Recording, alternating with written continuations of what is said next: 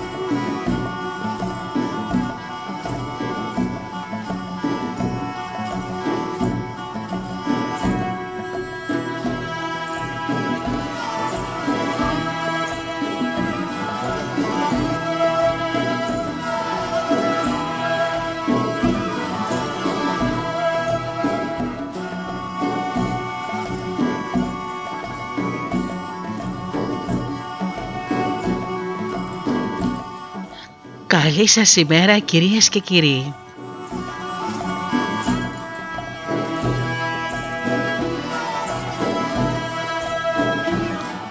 Είναι η εκπομπή «Μύθοι και πολιτισμοί» με τη Γεωργία Αγγελή.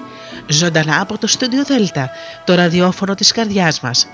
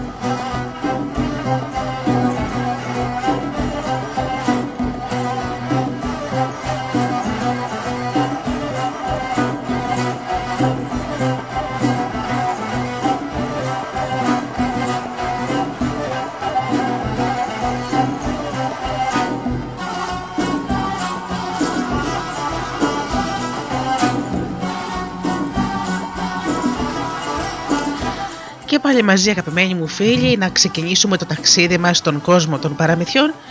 Σήμερα θα πούμε παραμύθια από όλο τον κόσμο.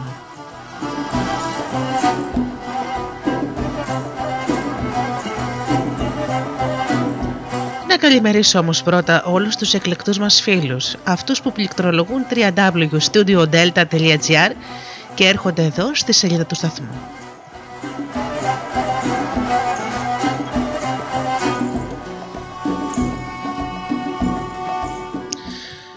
Καλημερίζω για τους φίλους που μας ακούν από τις μουσικές σελίδες τις οποίες φιλοξενούμαστε όπως είναι το Live24.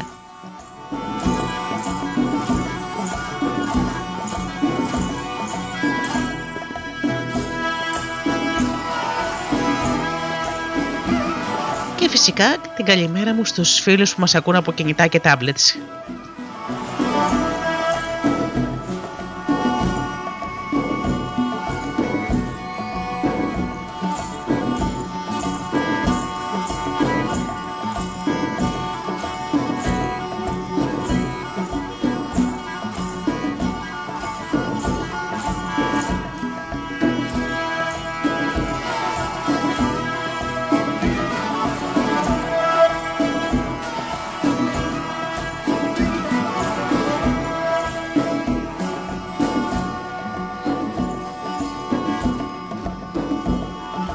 Την καλημέρα μου στον, στους εκλεκτούς μου συνεργάτες, τον Τζίμι, την Αφροδίτη και την Ωρα.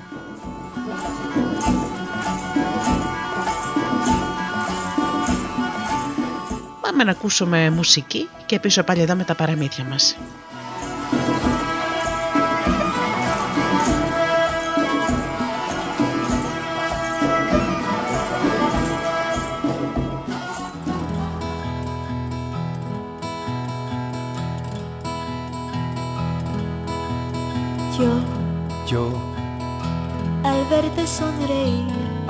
Sonreír. Soy, soy el niño que ayer fui el niño que ayer fui. Sí, yo velo por tus sueños. El miedo no vendrá y así sabrás lo bello que es vivir. Caen, caen mil lágrimas al mar. Mil lágrimas al mar.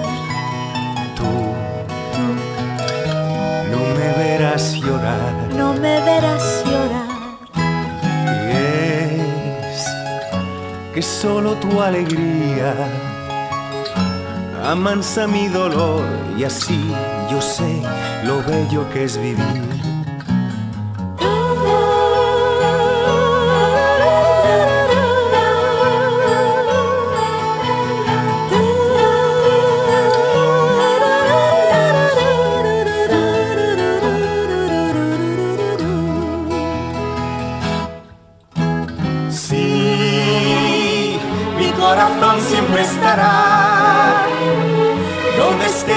Corazón si tú no dejas de luchar.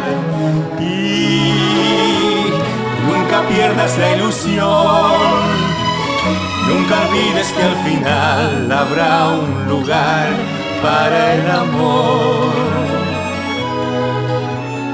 Tú Tú no dejes de jugar. no dejes de jugar,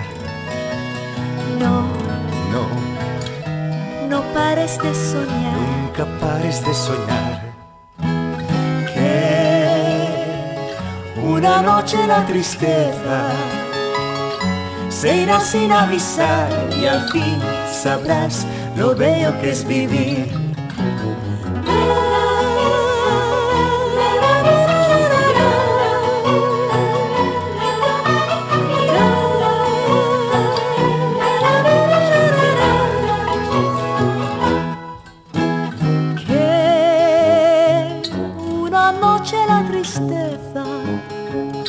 Se irá sin avisar y al fin sabrás lo bello que es vivir.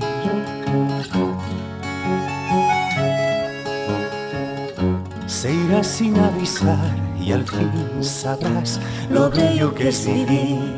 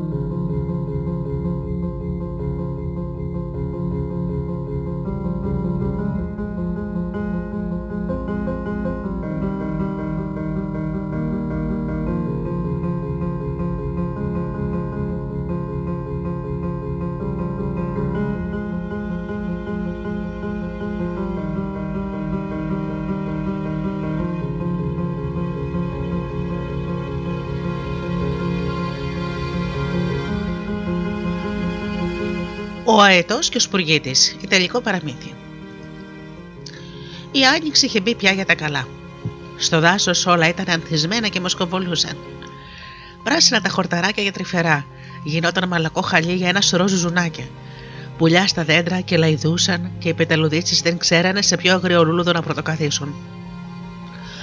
Τα ζώα του δάσου σουλιάζονταν έξω από τις φωλιές τους. Εκείνο το πρωί μεγάλη φασαρία ακουγόταν πέρα από το ξέφωτο. Μα τι γινόταν, Φωνές πουλιών, μπερδεμένες, πολλές και φλιαρέ. Ο Σπουργίτης στέντωσε τα μικρά του φτερά για να ξεμουδιάσει πάνω στο κλαδί ενός πεύκου. Και εκείνη τη στιγμή περνούσε από κάτω ο Κανέλης, ο λαγός. Μα τι τρέχει Κανέλη, ρώτησε ο Σπουργίτης όλο περιέργεια. Πώς, εδώ είσαι εσύ, δεν τα άμαθες. Σήμερα θα γίνει διαγωνισμός πουλιών. Και όποιο πετάει πιο ψηλά θα πάρει για βραβείο ένα μεγάλη σακούλι σπόρια. Εκτός από αυτό θα τον κάνουν βασιλιά. Εσύ δεν θα πας. Εγώ, λέει ο Σπουργητάκος. Εγώ έτσι μικρός που είμαι, θα ρίξω πως μπορώ να κερδίσω. Ε, που ξέρεις, μπορεί να, να μην απογοητεύεσαι πριν δοκιμάσεις. Έλα, τρέχα κι εσύ. Ο Σπουργίτη σκέφτηκε πως είχε δίκιο ο λαγός. Α δοκίμαζε. Πέταξε λοιπόν στο ξέφωτο και είδε εκεί όλων των ειδών τα πουλιά να φλιαρούν και να πετάνε πέρα δόθε. Φλόροι, καρτερίνες, σουσουράδες, σπίνι, δεκαοχτούρες, κοκκινολέμιδε, πελαργοί και ανάμεσα σε όλα ένα σκαμαρωτό αϊτό. Μόλις τον είδε ο Σπουργίτης, απογοητεύτηκε. Μπα, συλλογίστηκε. Πώς είναι δυνατόν εγώ να πετάξω πιο ψηλά από τον αϊτό; Καλύτερα να μην πετάξω. Ύστερα όμως θυμήθηκε τα λόγια του λαγού. Ε, λοιπόν, όχι. Θα δοκιμάσω και, σπο... και σε αποτύχω. Έτσι είπε και πήγε στη σειρά μαζί με τα άλλα πουλιά. Η κουκουβάγια ήταν ο υπεύθυνος του διαγωνισμού. Περίμενε με μια σφίχτρα να μπουν όλα τα πουλιά στη γραμμή και να δώσει το σύνθημα να πετάξουν. Μπήκανε λοιπόν πράγματι στη γραμμή και μαζί και ο σπουργίτης και τότε φρούστ. Σφύριξε η κουκουβάγια και μονομιάς όλα τα πουλιά βρέθηκαν στον αέρα. Και πέταγαν. Πέταγαν, πέταγαν, το καθένα έβγαλε τα, έβαλε τα δυνατά του να φτάσει όσο πιο ψηλά γίνεται. Ο Σπουργητάκος στα μισά κουράστηκε. Εκείνη τη στιγμή δίπλα του πετούσε ο Αϊτό και τότε του ήρθε μια ιδέα. Χώθηκε στις στερούγε του Αϊτού και έμεινε εκεί να ξεκουραστεί. Και ο Αϊτό πετούσε. Πετούσε και βέβαια πέρασε όλα τα άλλα τα πουλιά. Και τότε φώναξε από εκεί πάνω: Εγώ με πιο ψηλά νίκησα. Αλλά τότε πετιέται ο σπουργίτης μέσα από τα φτερά του, πετάει πιο ψηλά από τον Αϊτό και φωνάζει: Εγώ πέταξα πιο ψηλά, εγώ νίκησα. Και όλα τα πουλιά μείνανε έκπληκτα και ο ο Αϊτό ακόμα περισσότερο, αλλά ακόμα περισσότερη κουκουβάγια. Μα καλά, που ήσουν εσύ, είπες στο σπουργίτης αν κατέβηκαν κάτω όλα τα πουλιά. Εγώ, να, ξέρετε, ε, κουράστηκα στα μισά του δρόμου και τότε σκέφτηκα, δεχόνομαι στα φτερά του Αϊτού να ξεκουραστώ λίγο και να συνεχίσω μετά. Και έτσι έγινε λοιπόν. Χώθηκα στα φτερά του και σαν έφτασε πολύ ψηλά, τότε πετάχτηκα κι εγώ ξεκούραστος να συνεχίσω τον αγώνα. Α, τώρα κατάλαβα, έκανε η κουκουβάγια, κάνοντας το σοφό της κεφάλι. Φέρτε λοιπόν τη μεγάλη κορώνα που θα βάλουμε στο κεφάλι του αρχηγού μας. Μια κίσα έτρεξε και έφερε την κορώνα για τον Βασιλιά. Μα μόλις τη βάλανε στο κεφάλι του Σπουργίτη, εκείνος λίγησε τα ποδαράκια του από το βάρος. Πω, πω, τι βάρος ήταν εκείνο. Τότε όλα τα πουλιά βάλαν τα γέλια. Χαχαχα, ένας αρχηγός που δεν μπορεί να σηκώσει την κορώνα του. Και ο Σπουργίτης καταντροπιάστηκε. Και τότε κουκουβάκια του λέει: Βλέπεις λοιπόν, κύριε Σπουργίτη, πως δεν μπορεί να γίνει όποιος να, να είναι αρχηγός. Βλέπεις πως χρειάζεται να έχεις γερό κεφάλι. Αυτό να σου γίνει μάθημα και άλλη φορά στη ζωή σου να μην προσπαθείς με πονηριά να κάνεις κάτι που είναι πάνω από τις δυνάμεις σου. Θα σου δώσουμε λίγα σπόρια γιατί είχες το θάρρος στην αρχή να διαγωνιστείς, αλλά την κορώνα θα την πάρει ο Αϊτό. Ο Σπουργίτης κατέβασε το κεφάλι του και είπε: Ευχαριστώ κυρία Κουκουβάγια. Και έτσι ο Αϊτό έγινε βασιλιάς.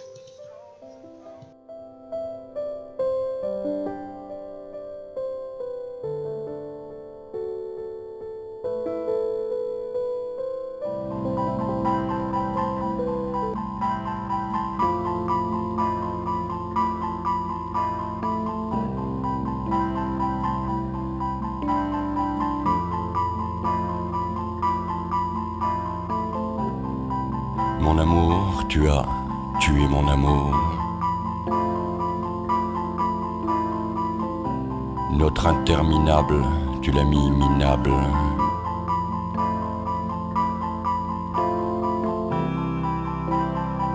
Tu semblais si noble et belle alité.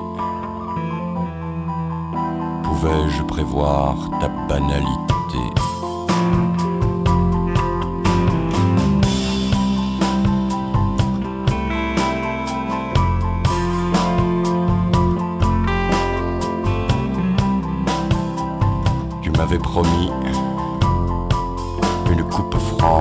Le désir flanche.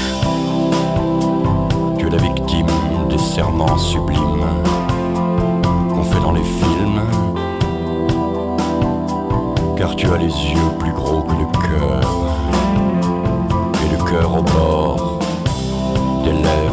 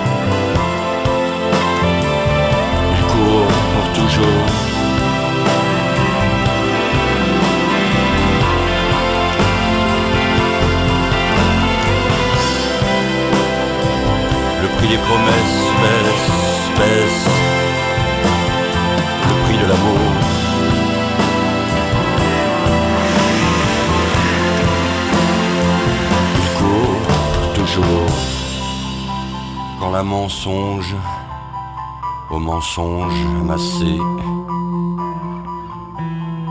Il rit de ses hauts, le cœur cabossé. J'ai le cœur gelé. Mauvaise à vrai dire, la nausée je l'ai. Trop pour te maudire, je te laisse aller.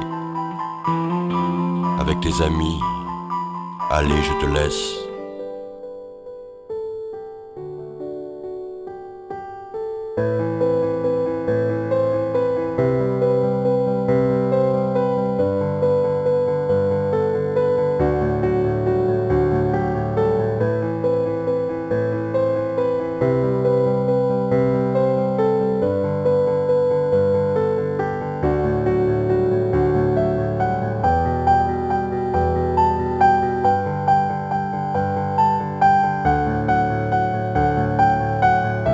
Τεμπέλης γιος. Ένας τεμπέλης μια φορά παντρεύτηκε μια τεμπέλα και αποκτήσανε βέβαια ένα τεμπέλη γιο. Είχαν ένα άλογο πολύ τεμπέλικο. Για να μπορεί να σύρει ένα κάρο ή ένα αλέντρι το πούλησαν λοιπόν. Είχαν μια τεμπέλα γελάδα που βαριόταν να τους δίνει γάλα, την πούλησαν και αυτοί. Είχαν ένα γουρουνάκι που βαριόταν να παχύνει και αυτό το πούλησαν. Σαν γέρασαν πολύ, ο τεμπέλης και η γυναίκα του πέθαναν. Ο γιος τους τότε σκέφτηκε. Λεφτά δεν έχω, γονείς δεν έχω, θα γυρίσω όλο τον κόσμο να βρω μια πλούσια γυναίκα να την παντρευτώ. Έτσι θα είμαι ένας πλούσιος τεμπέλης. Πήρε λοιπόν ένα σακούλι στον νόμο, ένα μπαστόνι και ξεκίνησε. Περπατούσε σε ένα πολύ στενό μονοπάτι, γεμάτο αγκάθια και αγριόχορτα, και τότε συνάντησε μια γριούλα. Ο δρόμος είναι πολύ στενός για δύο, σκέφτηκε ο τεμπέλης. Δεν μπορώ να αφήσω αυτή τη γριούλα να την τρυπήσουν τα αγκάθια. Θα βγάζω λοιπόν ό,τι βρίσκω στο πέρασμά μου και έτσι θα γίνει εύκολος και γι' αυτό είναι ο δρόμος. Δεν έδα και πολύ σκόπος και έτσι άρχισε να βγάζει όλα τα εγκάθια που άβρισκε και η γριούλα πέρασε δίχως σκόπο. Σαν πέρασε η γριούλα του είπε: Είσαι αληθινά πολύ καλός. Πού θα πας, Παντού και πουθενά. Θα ήθελα βέβαια να κοιμηθώ απόψε σε ένα ωραίο κρεβάτι, αλλά δεν έχω πεντάρα. Μια που ήσουν τόσο καλός για μένα, θέλω κι εγώ να σου φανώ χρήσιμη. Πάρε αυτά τα στρογγυλά βότσαλα και φυλαξέτα. Σαν τα τρίψεις το ένα με το άλλο, θα κάνουν ό,τι τους ζητήσεις. Έτσι είπε η γριούλα και έφυγε. Ο νέος προχώρησε και προχώρησε και έφτασε σε ένα μικρό σπιτάκι. Ήταν πια νύχτα. Νύχτα κρύα και σκοτεινή. Χτύπησε το τζάμι και τότε φάνηκε από μέσα το όμορφο προσωπάκι μιας κοπέλας. Σαν το άνοιξε, ο νέος ρώτησε: Μήπως μπορείτε να με φιλοξενήσετε για απόψε που δεν έχω που να μείνω; Έλα μέσα ξένα, κάπου θα κοιμηθείς και κι εσύ. Του έδωσαν ζεστό φαγητό και τον έβαλαν να κοιμηθεί κοντά στο τζάκι. Τα ξημερώματα άκουσε μια φασαρία. Άνοιξε τα μάτια του. Η κοπέλα φυσούσε μόλις τη δύναμη να ανάψει τη φωτιά, μα τίποτα. Προσπαθούσε ο πατέρας της, ο πατέρας της, ούτε κι αυτός μπορούσε. Η μητέρα της δεν τα κατάφερνε και εκείνη. Αχ, τι θα κάνουμε τώρα που πρέπει να ανάψουμε τη φωτιά να ψήσουμε το πρωινό για να φάμε πριν φύγουμε για τα χωράφια, και πώς θα ζεσταθούμε σαν γυρίσουμε, έλεγαν. Τότε πετάγεται τα στροσίδια ο νέος, παίρνει τις δύο πέτες, τις τρίβει τη μια με την άλλη και αμέσως βγήκαν σπίθε που πετάχτηκαν στα κούτσουρα και άναψε μια μεγάλη φωτιά. Τότε άρχισαν να του φιλούν τα χέρια και να τον ευχαριστούν. Έφεγαν γρήγορα γρήγορα το πρωινό που έφτιαξαν στη φωτιά και ετοιμάστηκαν να ξεκινήσουν για τη δουλειά τους. Εσύ μπορεί να μείνεις ξένε, του είπαν. Εμείς θα γυρίσουμε το απογευματάκι. Και έφυγαν χαρούμενοι και γελαστοί. Και ο νέος έμεινε μόνος του να ζεσταίνεται στη φωτιά όλη μέρα. Καλά περνούσε, δεν νομίζετε;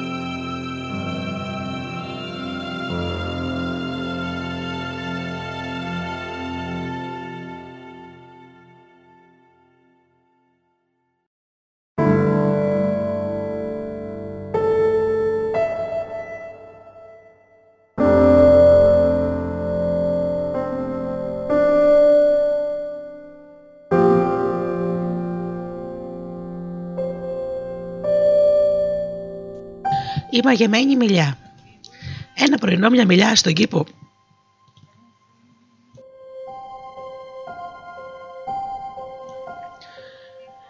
Ένα πρωινό μια μιλιά στον κήπο του Τζιτζίνο και του Τζιτζόνε άρχισαν ξαφνικά να μεγαλώνει. Ο Τζιτζίνο και ο Τζιτζόνε χοροπηδούσαν από τη χαρά τους. Πόσα λεφτά θα κερδίσουμε πουλώντας όλα αυτά τα μήλα που θα κάνει η μιλιά, λέγανε και οι δυο τους. Άρχισαν μάλιστα να μαλώνουν κιόλας. Δηλαδή ο Τζιτζόνε που ήταν ο πιο μεγάλος και ήταν και πολύ κακός, έλεγε πως θα πάρει αυτός όλα τα λεφτά. Είμαι πιο μεγάλος και πιο δυνατό. Λοιπόν, τα λεφτά είναι δικά μου, έλεγε. Και εκεί που λέγανε αυτά, ξαφνικά, σταμάτησαν έντρομοι και κοίταξαν τη μιλιά. Ήταν κάτι το τρομακτικό. Τα κλαδιά της μπαίνανε από τα παράθυρα και τις πόρτες και γεμίσανε ολόκληρο το σπίτι. Και τώρα τι θα κάνανε. Τα δύο αδέλφια τρέξαν αμέσως, πήραν τσεκούλια και πριόνια και άρχισαν να κόβουν τα κλαδιά της μιλιάς.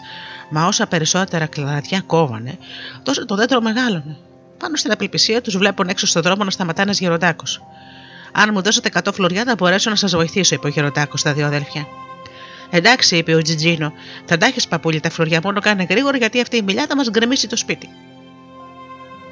Τότε ο γεροντάκος πλησίασε τη μιλιά και της είπε σιγά σιγά: Έλα, καλή μου μιλιά, ξαναγίνω όπω ήσουν πρώτα ένα μικρό δεντράκι. Και αμέσως η μιλιά άρχισε να χαμηλώνει, να μαζεύει τα κλαδιά και να γίνεται ξανά ένα κανονικό δέντρο. Να λοιπόν που σώθηκε το σπίτι μας, το σπίτι σας, είπε ο γεροντάκος, τώρα δώστε μου την ανταμοιβή μου. Ο κακό Τζιτζόνε όμως είχε αντιρρήσεις. Και τι έκανες για να θερήσει τόση φλωριά, που είπες απλώς τέσσερις λέξεις, και εγώ θα μπορούσα να τις έχω πει. Άλλωστε τη συμφωνία την έκανες με τον αδερφό μου, όχι με μένα. Τότε ο γεροντάκος είπε στον Τζιτζίνο που στεκόταν εκεί: Θα μου δώσεις εσύ τα λεφτά. Θα σου τα έδινα παππούλια, αλλά εγώ δεν έχω λεφτά και ούτε μπορώ να ζητήσω από τον αδελφό μου γιατί δεν θα μου δώσει. Όμως επειδή αναγνωρίζω το χρέος μου και θέλω να σου το ξεπληρώσω, σου προτείνω να με πάρεις κυπουρό στο δικό σου κήπο. Έχω γερές πλάτες και γερά χέρια. Δεν πειράζει, παιδί μου, μου φτάνει ότι είσαι τίμιος. Θέλω όμως μια χάρη από σένα. Ανέβα πάνω στο δέντρο και κόψω με ένα μήλο. Ο Τζιτζίνο ανέβηκε στη μιλιά και άρχισε να ψάχνει ανάμεσα στα φύλλα για να βρει ένα μήλο. Και ξαφνικά φώναξε. Παππούλια, εδώ δεν υπάρχουν πια μήλα. Το μόνο που βλέπω είναι ένα σακουλάκι. Πάρ το και άνοιξέ το, είπε ο γέρος. Ο Τζιτζίνο, ο Τζιτζίνο πήρε το σακουλάκι, το άνοιξε και έβγαλε αμέσως μια κραγίδα θαυμασμού. Πω, πω, το σακουλάκι είναι γεμάτο χρυσά φλωριά. Ε, λοιπόν, τώρα μπορείς να κατέβεις, του είπε ο Γεροντάκος. Μια στιγμή, μια στιγμή, φώναξε ο Τζιτζίνο. Το δέντρο γέμισε σακουλάκια. Άνοιξε τα και κοίταξε τι έχουν μέσα. Μα είναι γεμάτα χρυσά φλωριά, είπε ο Τζιτζίνο. Το ξέρω, είπε ο Γεροντάκος, μα να πάρεις μόνο ένα και να κατέβεις. Ο Τζιτζίνο, ανυπάκου και καλός που ήταν, πήρε ένα σακουλάκι, κατέβηκε από τη μιλιά και το έδωσε στο Γεροντάκο. Εκείνος το άνοιξε, πήρε για λογαριασμό το 100 φλουριά και είπε: Τα άλλα είναι δικά σου. Εκείνη τη στιγμή ο Τζιτζόνε που κρυφάκουγε πίσω από την πόρτα άκουσε πως είχαν μείνει στη μιλιά πολλά σακουλιά με φλουριά. Πετάχτηκε λοιπόν έξω από το σπίτι και έτρεξε στη μιλιά και σκαρφάλωσε βιαστικά στα κλαδιά της. Μόλις όμως βρέθηκε στα κλαδιά της, η μιλιά άρχισε αμέσως να μεγαλώνει, να μεγαλώνει, να μεγαλώνει, να γίνεται ένα τεράστιο δέντρο που ξεπέρασε σε ύψος το καμπαναριό της εκκλησιά. Έφτασε στα σύννεφα και ξεκολουθούσε να μεγαλώνει. Και έτσι κανείς δεν ξέρει πού θα φτάσει και τι θα απογίνει τελικά ο κακός Τζιτζόνε.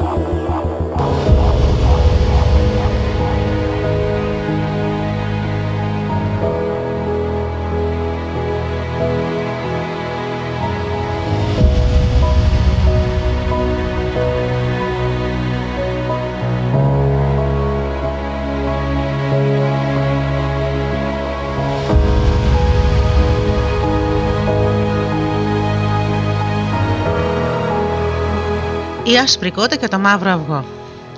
Μεγάλη αναστάτωση έγινε εκείνη τη μέρα στο κοτέτσι. Οι κύριες κότε, ταραγμένε, τρέχαν από εδώ και από εκεί. Σταματούσαν, ρωτούσαν μια την άλλη. Σωστός πανικό. Πρέπει οπωσδήποτε να εντοπίσουμε τον Γκασπάρ τον πετεινό. Δεν πάθηκε τίποτα σαν μάθε το νέο. Αλλά τι νέο. Τι είχε γίνει λοιπόν στο κοτέτσι και έφερε τόση αναστάτωση. Μήπως ήταν η επίσκεψη της κυραλεπούς ή της κυρανιφίτσα. Σκάσανε τα αυγά και βγήκαν τα πουλάκια. Χάθηκε καμιά κότα. Α, φίλοι μου, κάτι πιο σπουδαίο είχε γίνει. Όσο θυμάται ο Γκασπάρο Πετινό, ποτέ δεν είχε ξαναδεί κάτι τέτοιο, τέτοιο πράγμα. Για φανταστείτε. Η γλουσέτη άσπρη κότα γέννησε, ξέρετε τι, ένα αυγό θα πείτε. Και βέβαια ένα αυγό. Οι, γότε, οι κότες δεν γεννάνε ξυπνητήρια ούτε τυράκια. Αλλά τι αυγό όμως γέννησε. Κρατηθείτε να μην πέσετε. Γέννησε λοιπόν ένα αυγό μαύρο. Μάλιστα, μαύρο σαν τον έβινο. Τώρα λοιπόν καταλάβατε γιατί έγινε τόσο αναστάτωση στο κοτέτσι. Όλες οι κότες της περιοχής το πήραν είδηση και πέρασαν από το κοτέτσι να δουν το μαύρο αυγό που ήταν μόνο του μέσα στο πανέρι με τάχυρα. Η Κλουσέτ περήφανη δεχόταν τους επισκέπτες. Ο κόκορα του διπλανού κοτετσιού που ασχολούταν με τη δημοσιογραφία της έκανε ένα σωρό ερωτήσεις. Πότε γεννηθήκατε, πόσα αυγά γεννάτε τη βδομάδα, πολε... προτιμάτε το καλαμπόκι ή το πιτουρό και άλλα πολλά. Όταν οι άνθρωποι μαθαίνουν αυτό που έγινε, σκεφτόταν η άσπρη κότα, σίγουρα θα δω τη φωτογραφία μου στις εφημερίδες. Τι δόξα. Ο κόκορα ο Γκασπάρ έβγαλε μια διαταγή και απογόρευσε στις άλλες κότες του κοτετσιού να γεννάνε στο πανέριο που γεννήθηκε το μαύρο αυγό. Πολλοί πέρασαν να δουν το μαύρο αυγό. Οι πάπιες, οι χίνες, τα κουνέλια που δεν μπορούσαν να βγουν από τα κλουβιά τους ρωτούσαν περίεργα να μάθουν λεπτομέρειες. Μόνο η Νανό, η μαύρη κότα, δεν έδειξε ενθουσιασμό. Τώρα μεταξύ μας θύμωσα και ζήλεψε λίγο και δεν πίστευε άλλωστε στα θαύματα, ήξερε πως τις γλουστέτ της άρεσε να την προσέχουν. Απομακρύνθηκε λοιπόν η Νανό με ύφος αστυνομικού, ας πούμε, και άρχισε να σκαλίζει και να ψάχνει και να παρατηρεί με προσοχή το έδαφος. Θα έλεγε κανείς ότι ψάχνει για κανένα σπόρο.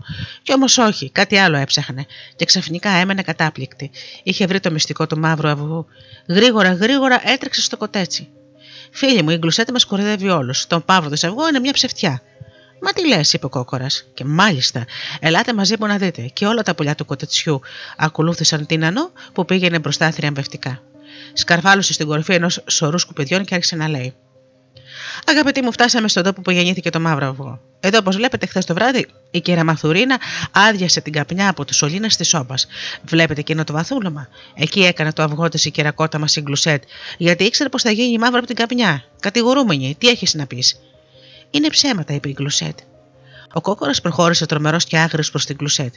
Γύρισε να δούμε τα φτερά της ουράς σου. Όχι, είπε εκείνη. Γύρισε, σου είπα για τελευταία φορά. Βυσμένη η κακομήρα, υπάκουσε και γύρισε την ουρά της. Όλα τα πουλιά του κοτετσιού βγάλανε μια κραυγή. Η γλουσέτη άσπρη κότα είχε μια ουρά κατάμαυρη από την καπνιά. Όλοι λοιπόν κατάλαβαν το ψέμα της. Τι ντροπή. Καλύτερα να μην το είχε κάνει ποτέ.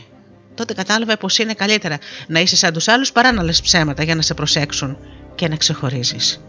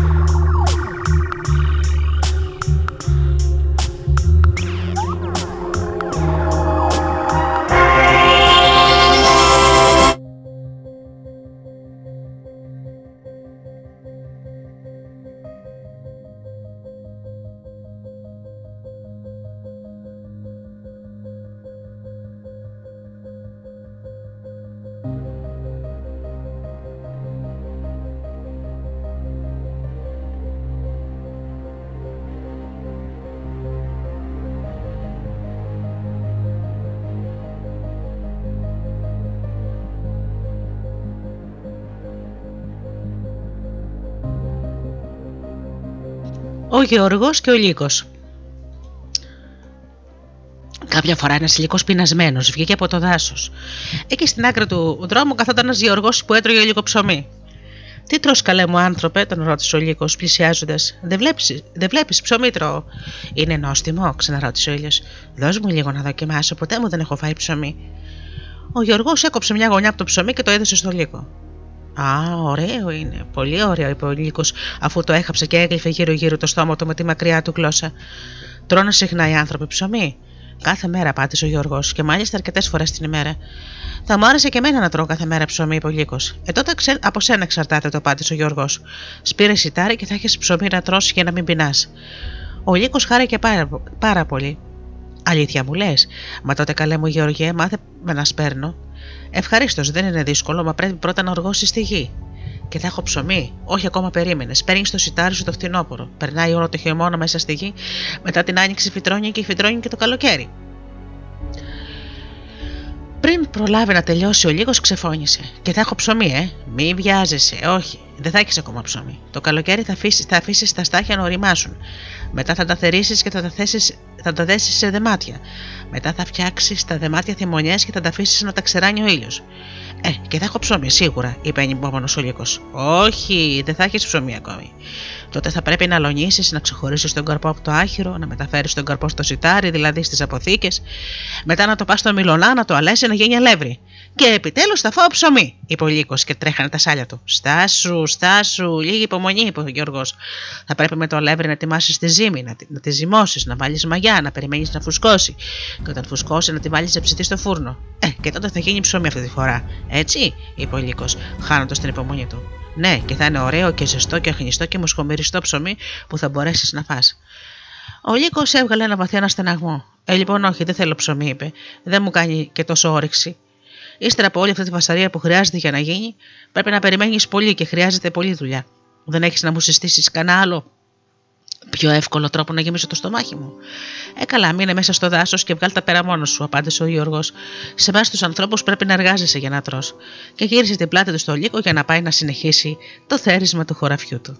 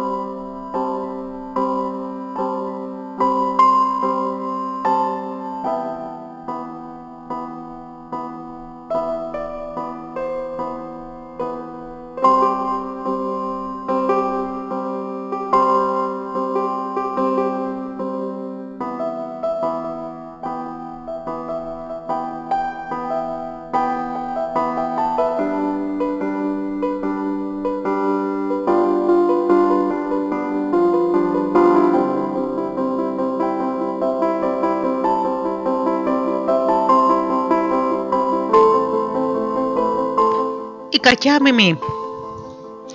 Αυτή η μιμή που θα σας πω ήταν ένα μικρό και κακό και γκρινιάρικο κοριτσάκι. Πάντα ήθελε τα παιχνίδια που έβλεπε στα χέρια των άλλων παιδιών. Και όταν της στάδιναν αμέσω, έβαζε κάτι άσχημες φωνές, θυμωμένη. Όταν ο Μικές ανέβαινε στο ποδηλατάκι του, κοίταζε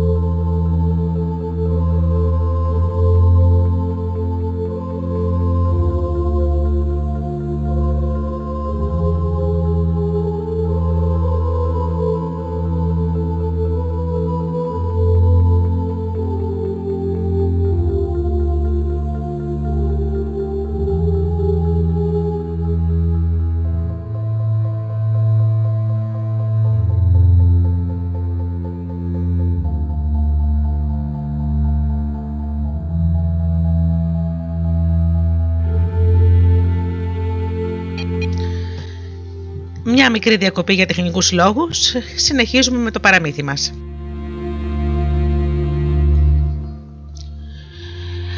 Λοιπόν, η κακιά μιμή. Αυτή η μιμή που θα σας πω ήταν ένα μικρό και κακό κοριτσάκι γκρινιάρικο. Πάντα ήθελε τα παιχνίδια που έβλεπε στα χέρια των άλλων των παιδιών.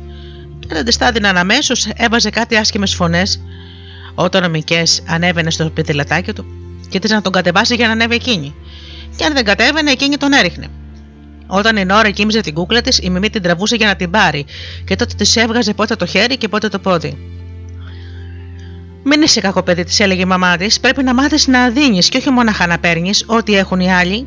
Αλλά τίποτα. Η Μιμή εξακολουθούσε να έχει αυτόν τον κακό χαρακτήρα. Μια μέρα όλα τα παιδιά της παρέας αποφάσισαν να πάρουν μέσα στα καλαθάκια τους φαγητά και να πάνε εκδρομή στο κοντινό δάσος. Βέβαια στην παρέα ήταν και η Μιμή. Όλο το δρόμο, σε όλο το δρόμο κρίνιαζε. Το πανέρι που κρατούσε της φαινόταν βαρύ, πιο βαρύ από αυτό που σήκωνε ο αδερφός της. Ερίκο, θα μπορούσες να το πάρεις εσύ, έλεγε και ξανάλεγε. Μα κρατάω μαζί και το καλαθάκι μου και την μπάλα μου και ένα μπουκάλι νερό, απαντούσε ο Ρίκος, θυμωμένος και με το δίκιο του. Σταμάτα να γκρινιάζεις. Τέλος φτάσανε σε ένα όμορφο ξέφωτο και όλοι βρήκανε πως ήταν πάρα πολύ ωραία να καθίσουν εκεί. Όλοι εκτός βέβαια από τη μιμή που άρχισε να γκρινιάζει. Χάλια είναι εδώ, δεν έχει ούτε μια πέτρα να καθίσεις. Τα παιδιά κάνανε πως δεν την ακούνε. Άνοιξαν τα πανέρια τους για να φάνε, όλο όρεξε από το δρόμο που είχαν κάνει. Και τότε άλλη γκρινιά η Μιμή. Τίποτα δεν της άρεσε. Έχει γίνει ανυπόφορη. Έσπροχνε τον έναν γιατί νόμιζε πως κάθεται πάνω στο πόδι της, αναποδεγύριζε το πιάτο του άλλου, ώσπου στο τέλος τα παιδιά τη βαρέθηκαν. Φύγετε, είπε ο Ρίκος, σε βαρεθήκαμε πια με την κρίνια σου.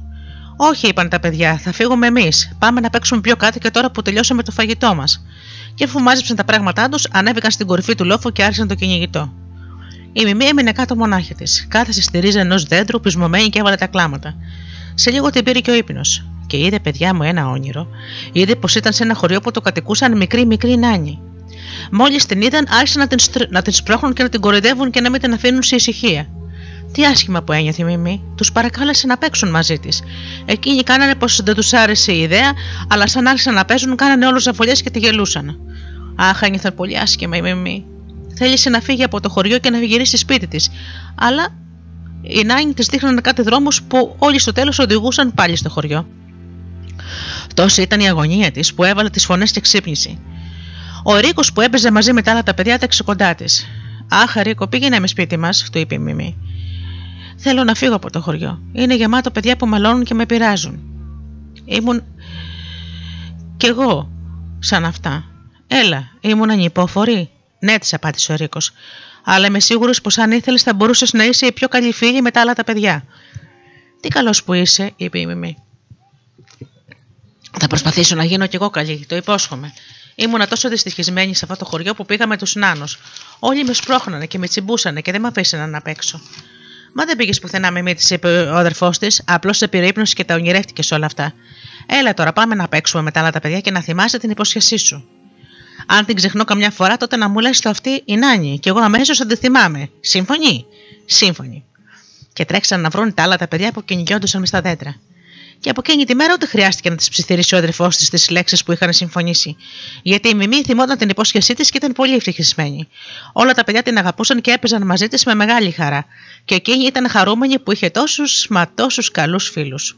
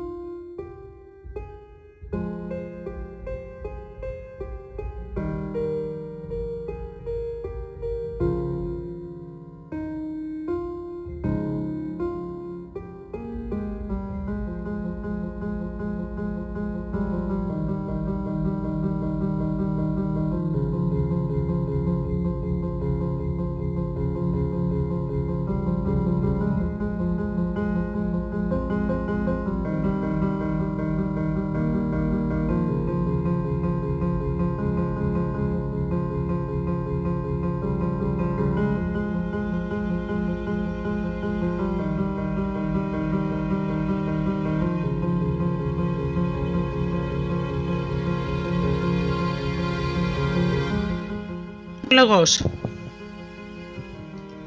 Κάθε Κυριακή η κυρία Αλεπού ήταν πολύ θυμωμένη, γιατί κάθε Κυριακή έβλεπε το φίλο της στο λαγό να τρώει μια όμορφη λαχταριστή πίτα. Την πρώτη Κυριακή η Αλεπού κάθισε πλάι στο λαγό και περίμενε πως θα της προσφέρει τουλάχιστον ένα μικρό κομμάτι για να φάει και εκείνη. Θα ήταν ευχαριστημένη και με ένα μικρό, μα πολύ μικρό κομμάτι. Τη δεύτερη Κυριακή πήγε πάλι κοντά στο λαγό, κάθισε στα πισινά της πόδια και γλυφόταν όλο λεμαργία. Έβγαλε και μια γλώσσα τόση έτοιμη να γλύψει τουλάχιστον την πίτα. Μόνο έτσι, να δω πώς είναι, σκεφτόταν πεινασμένη καημένη η Αλεπού. Την τρίτη Κυριακή η Αλεπού πήγε και κάθισε στο μέρος που ερχόταν ο λαγός συνήθως. Μα εκείνος αργούσε. Η κοιλιά της Αλεπούς σκόντευε να τρυπήσει από την πείνα. Ώσπου σε λίγο να και ο λαγός. Κάθεσε πάλι, έφυγε την πίτα του και στην Αλεπού δεν έδεσε ούτε ένα κομματάκι. Τότε η Αλεπού του λέει του λαγού: Θα ήθελα, κύριε Λαγέ, να μου έλεγες πού βρίσκεις αυτές τις θαυμάσιες πίτες που, που τρώσει κάθε Κυριακή. Άμα είναι πολύ εύκολο να σου πω πώς τις βρίσκω. Όταν βλέπω τις γυναίκες να έρχονται από το χωριό με τα πανέρια τους φορτωμένα πράγματα που ψώνιζαν στο παζάρι, τότε ξαπλώνω κάτω και κάνω τον πεθαμένο. Μια από τις γυναίκες με πλησιάζει, με κουνάει για να δει να είμαι πεθαμένος, μου σηκώνει τα αυτιά και όταν είναι σίγουρη πως είμαι πεθαμένος, λέει τις άλλες. Αχ, ένας λαγός. Τώρα δεν θα πέθαινε γιατί είναι ακόμα ζεστός. Θα τον πάρω σπίτι μου να τον κάνω ένα νόστιμο φαγητό. Λοιπόν, με παίρνει μέσα στο πανέρι της και όταν πιο κάτω το αφήσει για να με πιάσει λίγο την κουβέντα, εγώ βουτάω την πίτα και τρέχω με όλη μου τη δύναμη μέσα στο δάσος. Βλέπεις τι εύκολο που είναι. Την τέταρτη Κυριακή πήγε αλεπού εκεί που θα περνούσαν οι γυναίκες που γύριζαν από το παζάρι. Σαν τις άκουσε να έρχονται, ξάπλωσε όπως τη είπε ο λαγός και έκανε την πεθαμένη. Είχε αρχίσει κιόλας να γλύφεται για την πίτα που θα είχε σε λίγο. Οι γυναίκες πλησίασαν, έφτασαν κοντά της στην ξαπλωμένη αλεπού και τότε έσκυψε από πάνω της μία. Σήκουσε την ουρά της, άνοιξε με το δάχτυλο τα μάτια της, η αλεπού έμεινε ακίνητη και κράταγε την αναπνοή της. Τότε η γυναίκα πήγε πιο πέρα, πήρε μια πέτρα και άρχισε να τη χτυπάει με αυτή την αλεπού. Τι θράσος, τι πονηριά, έλεγε ενώ τη χτυπούσε. Μια αλεπού που κάνει την παθεμένη για να μας κλέψει τα πράγματα μέσα από το πανέρι. Νόμιζες πως θα μας γελάσεις, ε! Πάρε και αυτή, πάρε και την άλλη. Και τη χτυπούσε με όλη τη δύναμη. Με το ζόρι πρόλαβε και το σκασε παιδιά η Αλέπου και κρύφτηκε στο δάσος. Με αυτό το, το πάθημα έμαθε από το λαγό να μην είναι λέμαργη. Και από εκείνη τη μέρα δεν ξαναπήγε πια να βλέπει λέμαργα την πίτα που έτρωγε ο λαγός, έμαθε να είναι ευχαριστημένη με αυτά που έχει.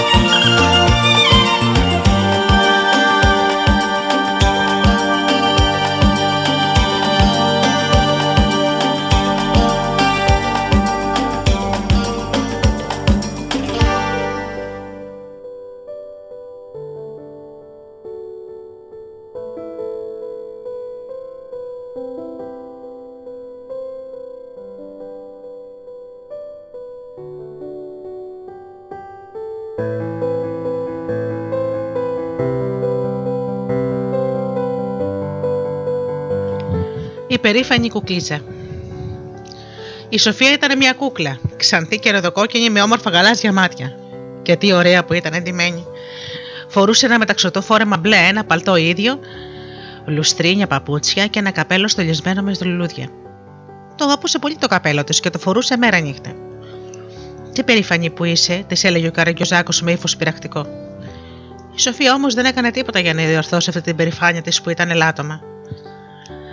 Ένα πρωινό η Αρκουδίτσα της είπε και εκείνη: Είσαι ψωροπορήφανη. Μόλις σε πλησιάζουμε, μας διώχνεις για να μην σου τσαλακώσουμε το φόρεμα. Η Σοφία τότε θύμωσε. Άρπαξε την όμορφη κορδέλα που ήταν θεμένη στο λαιμό της Αρκουδίτσας και την έσκησε. Η καημένη Αρκουδίτσα άρχισε να κλαίει. Κακιά κούκλα, κοίταξε τι έκανες. Τώρα θα φαίνεται η ραφή που ενώνει το κεφάλι με το σώμα μου. Είσαι κακιά. Τα άλλα παιχνίδια αποφάσισαν να μην γυρίσουν να τη ξαναδούν τη Σοφία. Το βράδυ που κοιμόταν τα παιδιά, όλα τα παιχνίδια μαζεύονταν για να παίξουν και την κουκλίτσα δεν την καλούσε κανείς. Ένα βράδυ λοιπόν όλα τα παιχνίδια έκαναν ετοιμασίες. Θα γιόρταζαν τα γενέθλια του κουρδιστού ποντικού. Που ήταν τόσο καλός και τον αγαπούσαν όλοι. Τη Σοφία δεν την είχαν καλέσει. Η Αργούδα έφτιαξε τούρτες και μπισκότα. Ο Καραγκιόζάκο καθάριζε μήλα. Τα άλλα παιχνίδια έβαζαν τις καρέκλες ακόμα γύρω από το τραπέζι. Και ξαφνικά ο Καραγκιόζάκο είπε: Τι κρίμα να μην έχουμε ένα βάζο με λουλούδια στη μέση του τραπεζιού. Η Σοφία από τη γωνιά της κοίταζε το τραπέζι. Τι λιχουδιές. Θα ήθελα κι εγώ να γιορτάσω τα γενέθλια του ποντικού. Τον αγαπώ τόσο. Αλλά αν το έκανα ένα δώρο, φοβάμαι πως θα, το πετούσε, θα μου το πετούσες στο κεφάλι. Άλλωστε, τι να του χαρίσω, δεν έχω τίποτα. Και τότε, παιδιά, της ήρθε μια ιδέα. Πήγε, πήρε το καπέλο του και άρχισε να, να βγάζει από πάνω τα λουλούδια. Μαργαρίτες, παπαρούνες, ανεμόνες, καμπανάκια. Έφτιαξε ένα όμορφο μπουκέτο, το έβαλε σε ένα βάζο και πήγε και τα κούμπισε στη μέση του τραπεζιού όταν τα, όλα τα άλλα τα παιχνίδια πήγαν να ντυθούν. Η ώρα της γιορτής έφτασε και τα παιχνίδια μαζεύτηκαν γύρω στο τραπέζι. Μια χαρούμενη φωνή έκπληξης ξέφυγε από όλους. Α, τι όμορφο μπουκέτο. Ποιος το έφερε. Και ο ποντικός το κατάλαβε αμέσως. Η Σοφία το έφερε. Είναι τα λουλούδια από το καπέλο της. Σε ευχαριστώ πάρα πολύ, Σοφία. Έλα και εσύ στη γιορτή.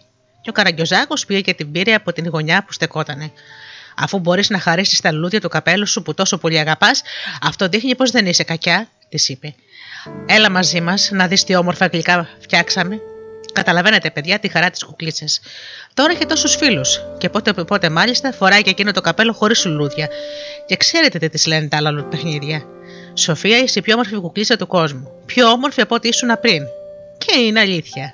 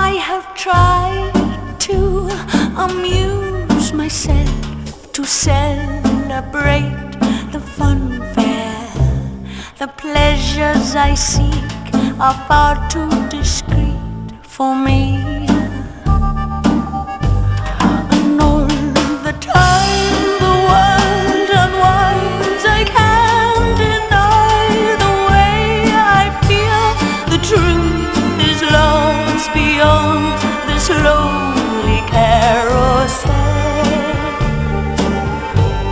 And all these words, they mean nothing at all. Just a cruel remedy, a strange tragedy of what will.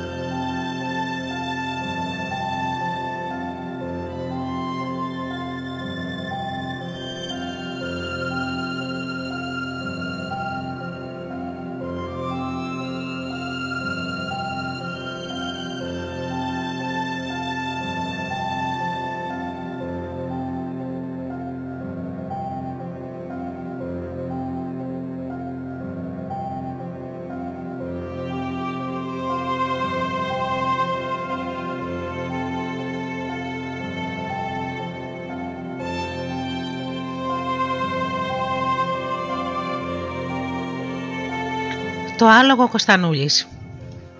Ο Καστανούλης ήταν ένα πολύ ωραίο καστανό αλογάκι που ήξερε να τρέχει και να πηδά με μεγάλη επιδεξιότητα. Ζούσε με χίλια άλλα άλογα στα βολιβαδοτόπια της Νότιας Αμερικής. Ευτυχισμένο, ελεύθερο και τρώγοντας και πίνοντας όποτε ήθελε. Μια μέρα ενώ είχε βγει περίπατο με τους φίλους του, άκουσε μια φωνή να του λέει: Αλογάκι μου, ωραίο μου αλογάκι, έλα εδώ, έλα, άκουσέ με. Ποιος ήταν, τι ήθελε αυτό το πλάσμα εκεί που περπατούσε στα δυο του πόδια, γιατί τον φώναζε δείχνοντάς του τόσο εμπιστοσύνη. Περιμένετε, φίλοι μου, είπε ο Κωνστανούλη, πάω να δω τι θέλει. Μια στιγμή, απάντησε ο Μαυρούλης, ένα άλογο που δεν ήταν τόσο ικανό στο τρέξιμο, αλλά ήταν έξυπνο. Μην πας, ξέρεις ποιος είναι αυτός. Όχι, αλλά. Καστανούλη, αυτός είναι ο άνθρωπος. Είναι ικανός για πράγματα που εσύ δεν μπορείς ούτε καν να φανταστείς. Καλύτερα λοιπόν να μην τον πλησιάσεις και να μην τον μιλήσεις. Έχω διαβάσει πολλά βιβλία και ξέρω ότι για μας τα άλογα ο άνθρωπος είναι πολύ επικίνδυνος. Τα βιβλία, ο Καστανούλης χαμογέλασε και άφησε το φίλο του να λέει. Πλησίασε τον άνθρωπο με επιρρεπτικό ύφος και τον ρώτησε: Ποιος είσαι και τι θέλεις; Ο άνθρωπος που, όπως είχε πει ο Μαυρούλης, ήταν πολύ πονηρός, απάντησε: Τι να θέλω, να σε γνωρίσω. Άκουσα να μιλούν πολύ για σένα, για τις μεγάλες σου ικανότητες στο τρέξιμο, για την ομορφιά και την εξυπνάδα σου. Ώστε. Ο Κωνστανούλη δεν αισθανόταν άνατα και τον διέκοψε. Μου φαινόταν κάπως υπερβολικά όλα αυτά. Υπερβολικά, μα είσαι ταπεινόφρον. Ξέρεις πολύ καλά πόσο αξίζεις. Μπορώ να σου κάνω ένα δώρο. Και το άπλωσε ένα, το χέρι του με λίγη ζάχαρη. Στα άλογα αρέσει πολύ η ζάχαρη και ο άνθρωπος το ήξερε.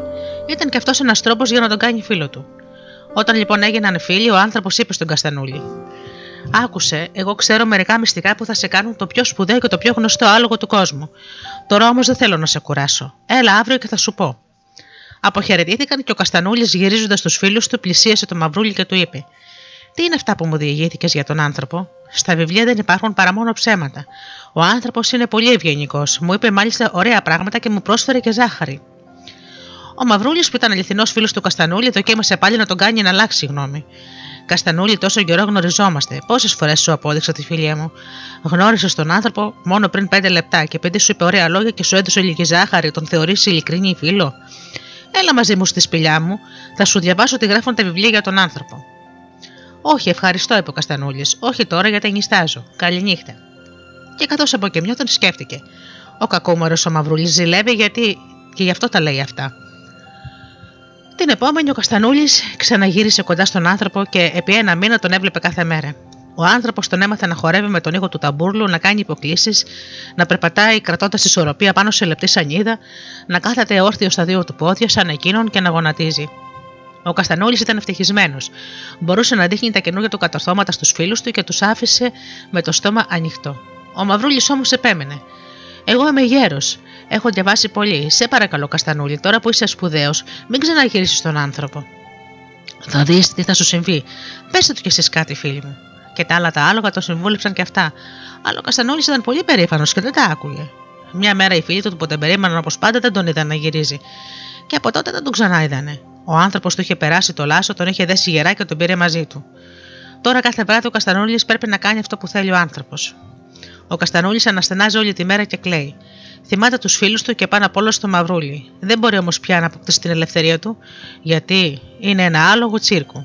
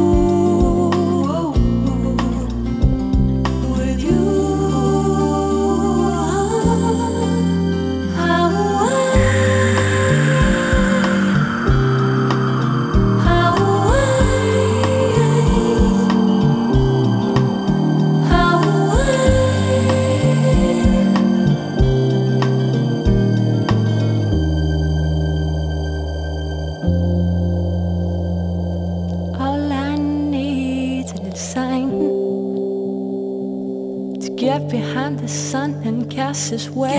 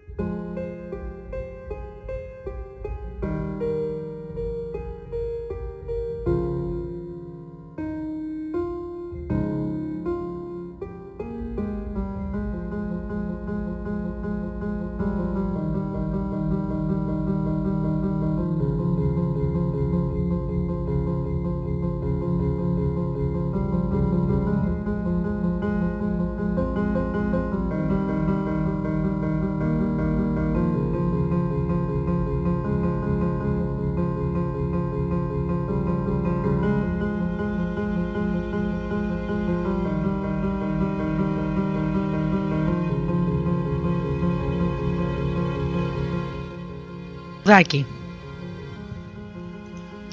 Κάποτε μέσα σε ένα πυκνό δάσος ζούσε μια αρκούδα με τα δύο της παιδάκια, τον Τιμ και τον Τόμ.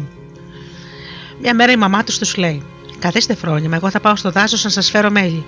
Προσέξτε, μην φύγετε μακριά από τη φωλιά μας και χαθείτε στο μεγάλο δάσος. Τα αρκουδάκια απάντησαν και τα δύο. Ναι, μαμά, μην ανησυχείς. Θα είμαστε πολύ φρόνιμα μέχρι να γυρίσεις. Αλλά τα πονηρά ματάκια του Τίμ έδειχναν πως κάποια σκανταλιά είχε στο μυαλό του. Μόλις έφυγε η μαμά του, το όσκασε και εκείνος και απ' την άλλη. Ο φρόνιμος Τόμ τον μάλωσε, αλλά ο Τίμ του είπε: Μη φοβάσαι, εδώ κοντά πηγαίνω να μυρίσω ένα λουλουδάκι. Άρχισε λοιπόν να τρέχει και να τρέχει στο μεγάλο δάσος τραγουδώντας. Ο κόσμος είναι δικός μου. Ο ουρανός, η γη, τα λουλουδάκια, τα δέντρα, τα χορταράκια είναι και αυτά δικά μου. Και δώσ' του και πηδούσε, και δώσ' του έκανε τούμπες και κουβατρουβαλούσε. Έπαιξε έτσι όλη τη μέρα, μέσα στο δάσος και σαν άρχισε να νυχτώνει, αποφάσισε να γυρίσει στη φωλιά του. Προχώρησε, προχώρησε, αλλά δεν έφτανε σε γνωστή μεριά του δάσου. Τα μάτια του γέμισαν δάκρυα. Είχε χαθεί πια. Είχε, είχε χαθεί λοιπόν. Γιατί να μην κάτσει ήσυχο σαν καλό αρκουδάκι στη φωλιά τους μαζί με τον αδερφό του τον Τόμ, τώρα πια θα είχε γυρίσει η μαμά τους και θα τους είχε φέρει μέλι. Αχ, γιατί είναι με άτακτος και ανυπάκο. Πεινάω και κρυώνω και κουράστηκα. Θέλω να κοιμηθώ. Φοβάμαι ολομόναχο στη σκοτεινό δάσος. Ποιος θα βρεθεί να με βοηθήσει; Εκείνη την ώρα πέρασε μπροστά, μπροστά του ένα τρομερό φίδι, αναταράζοντας τα ξερά φύλλα. Για να σωθεί ο Τιμ, σκαρφάλωσε σε ένα δεντράκι που ήταν εκεί κοντά και άρχισε να φωνάζει. Βοήθεια, Μανούλα, βοήθεια, αδερφάκια μου. Είμαι ο Τιμ, χάθηκα στο δάσος, ελάτε. Φώναζε, φώναζε ο Τιμ γιατί μέσα στη νύχτα δεν μπορούσε να καταλάβει πώς ήταν κοντά στη φωλιά του. Φώναζε απελπισμένος όπου βράχνιασε, ώσπου βράχνιασε. Χοντρά δάκρυα κυλούσαν από τα ματάκια του. Αχ, τι μεγάλος που είναι ο κόσμος στη νύχτα και τι τρομακτικό αυτό το δάσος που την ημέρα φαινόταν σαν πρόσχαρο και γελαστό. Η μαμά Αρκούδα, καθισμένη στη φωλιά της, τον άκουγε και δεν κουνούσε από τη θέση της. Μαμά, δεν ακούς τον Τίμ που φωνάζει, ρώτησε ο Τόμ. Τον ακούω, μα θέλω να τον τιμωρήσω. Θα τον αφήσω ακόμη λίγο να φωνάζει. Σαν άκουσε τη φωνή του Τίμ να βραχανιάζει εντελώς, σηκώθηκε και πήγε να τον βρει. Μανούλα μου, είπε ο Τίμ σαν την είδε, πώς έφτασες εδώ, πάρε με στο σπίτι μας. Πεινάω, κρυώνω και νιστάζω. Θα σε πάρω σπίτι μόνο αν υποσχεθείς πως από εδώ και μπρος θα είσαι φρόνιμος και υπάκου, του είπε αυστηρά η Αρκούδα. Σου το υπόσχομαι, σου το υπόσχομαι, είπε τρέμοντας ο Τιμ. Τότε η μαμά Αρκούδα τον πήρε αγκαλιά και τον πήγε στη φωλιά. Του έδωσε γάλα και μέλι γιατί πίστευε ότι η τιμωρία ήταν αρκετή. Ο Τιμ κατάλαβε πως έπρεπε εδώ και μπρος να είναι νεοφρόνιμο και να ακούει τη μαμά του και να μην φεύγει μόνος του από το σπίτι.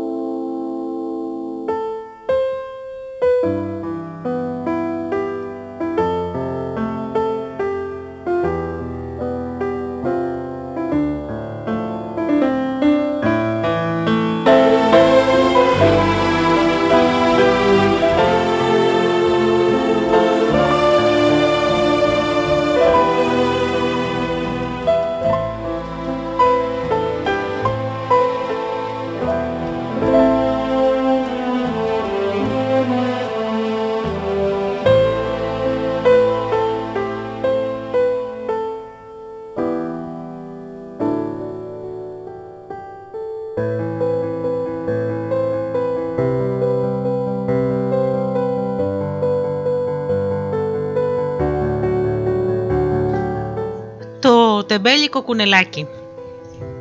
Εκεί στη γωνιά του λαχανόκηπου την κυρία Αντρέα, παιδιά, ήταν το σπιτάκι των κουνελιών. Μια ολόκληρη οικογένεια, ο κ. Κούνελος με την κυρία Κουνέλα του και τα εννέα παιδάκια τους ζούσαν ευχαριστημένοι και ευτυχισμένοι. Τρώγανε φρέσκα λαχανικά, ξαπλώνανε στη σκιά του μεγάλου ευκάλυπτου, παίζανε κυνηγητό με τα παπάκια και ακούγανε το περίφημο λάληλμα του κόκορα του κορτσιού. Κάθε πρωί όλα τα κουνελάκια πλένονταν όπως τα είχε μάθει η μαμά τους. Πέραναν το πρωινό τους τακτικά και όμορφα, και ύστερα, αν του το, το, το επέτρεπε ο κ. Κούνελος, βγαίνανε να σεριανίσουν στον κήπο. Όλα ήταν τακτικά, εκτός από ένα, το πιο μικρό. Αυτό το παιδιά ήταν το τεμπέλικο κουνελάκι. Μα τι τεμπέλικο. Φώναζε η μαμά του κάθε πρωί. Σήκω καφετούλι να πληθείς, να ετοιμαστείς, να φά και να πας και εσύ με τα τερφάκια σου να παίξεις. Τίποτα ο καφετούλης. Χωνόταν ακόμα πιο βαθιά στο κρεβατάκι του και έλεγε νησταγμένο. Θέλω να κοιμηθώ. Αχ, πώ νιστάζω. Αφήστε με. Έτσι κάθε πρωί γινόταν η ίδια ιστορία. Η κερακουνέλα φώναζε, ο καφετούλης τεμπέλιαζε και στο τέλος έμενε μονάχος χωρίς παρέα, μια από τα προκομμένα κουνελάκια είχαν σκορπιστεί και όλα στον κήπο και διασκέδαζαν.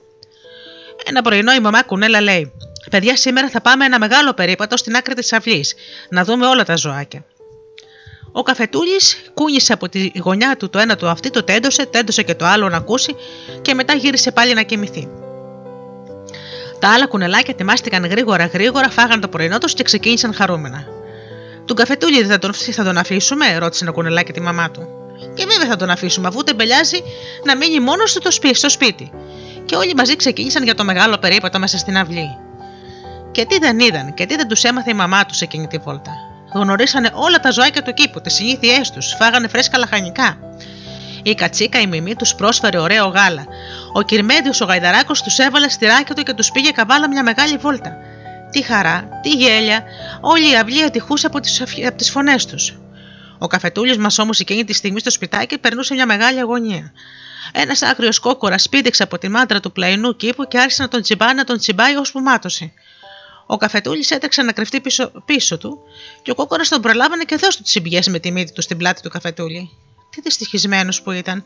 Γιατί να με σηκωθεί να πάει και εκείνος με τα αδελφάκια του και τη μαμά του βόλτα; Τώρα δεν θα του είχε επιτεθεί ο κακός κόκορας. Ευτυχώς κάποια στιγμή ο Ρέξ, ο μεγάλος σκύλος του κυραντώνη, πήρε είδηση τον κακό κόκορα και τον κυνήγησε και εκείνος τόσκασε πίσω από τη μάντρα. Ο καφετούλης γύρισε στο σπιτάκι του ματωμένο και πονεμένος. Χάλια. Σε λίγο να και η μαμά κουνέλα με τα κουνελάκια. Πηδηχτά μπήκανε στο σπίτι, μας αν είδαν τον καφετούλη του έτσι πληγωμένο στο γέλιο, κόπηκε μοναξ... μονα... με μιας από τα χείλη τους. Μα τι έπαθες, καφετούλη, τον ρώτησε η μαμά του. Και εκείνος κλαίγοντας με κατεβασμένα τα δύο πελώρια αυτάκια του, της διηγήθηκε τι κακό τον είχε βρει. Είδες τι παθαίνεις για να είσαι τεμπέλης, είπε η κυρία Κονέλα, ενώ έπλαινε με νεράκι τις πληγές του καφετούλη. Τεμπελιά είναι το χειρότερο ελάττωμα. Πολλά κακά βρίσκουν όποιος είναι τεμπέλης. Είδες, αν είχε σηκωθεί πρωί-πρωί να έρθεις μαζί μας, δεν θα τα τράβαγες όλα αυτά. Μα, μανούλα μου, σιγά, σε παρακαλώ, πώς πονούν οι πληγές μου; Στο υπόσχομαι που αύριο θα είμαι το πιο προκομμένο κουνελάκι. Θα τρώω γρήγορα και μετά θα κάνω ό,τι δουλειά μου πεις. Στο υπόσχομαι.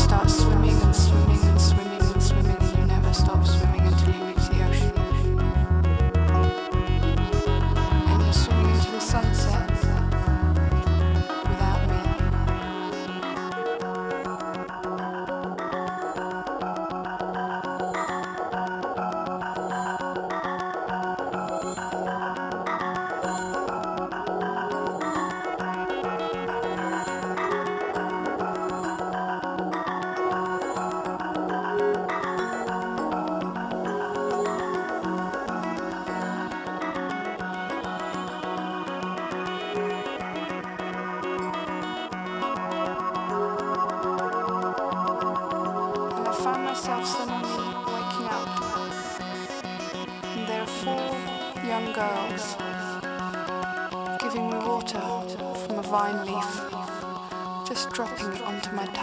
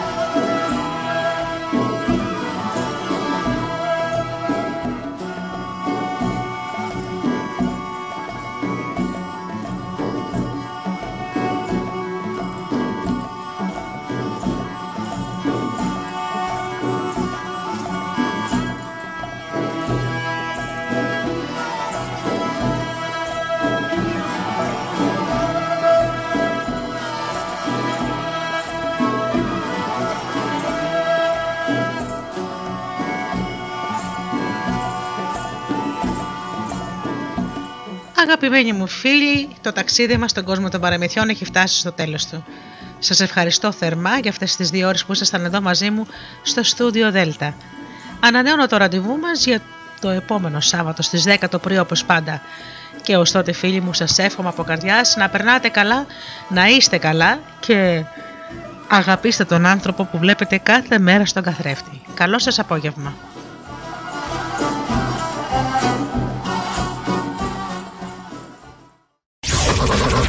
Studio Delta, Telia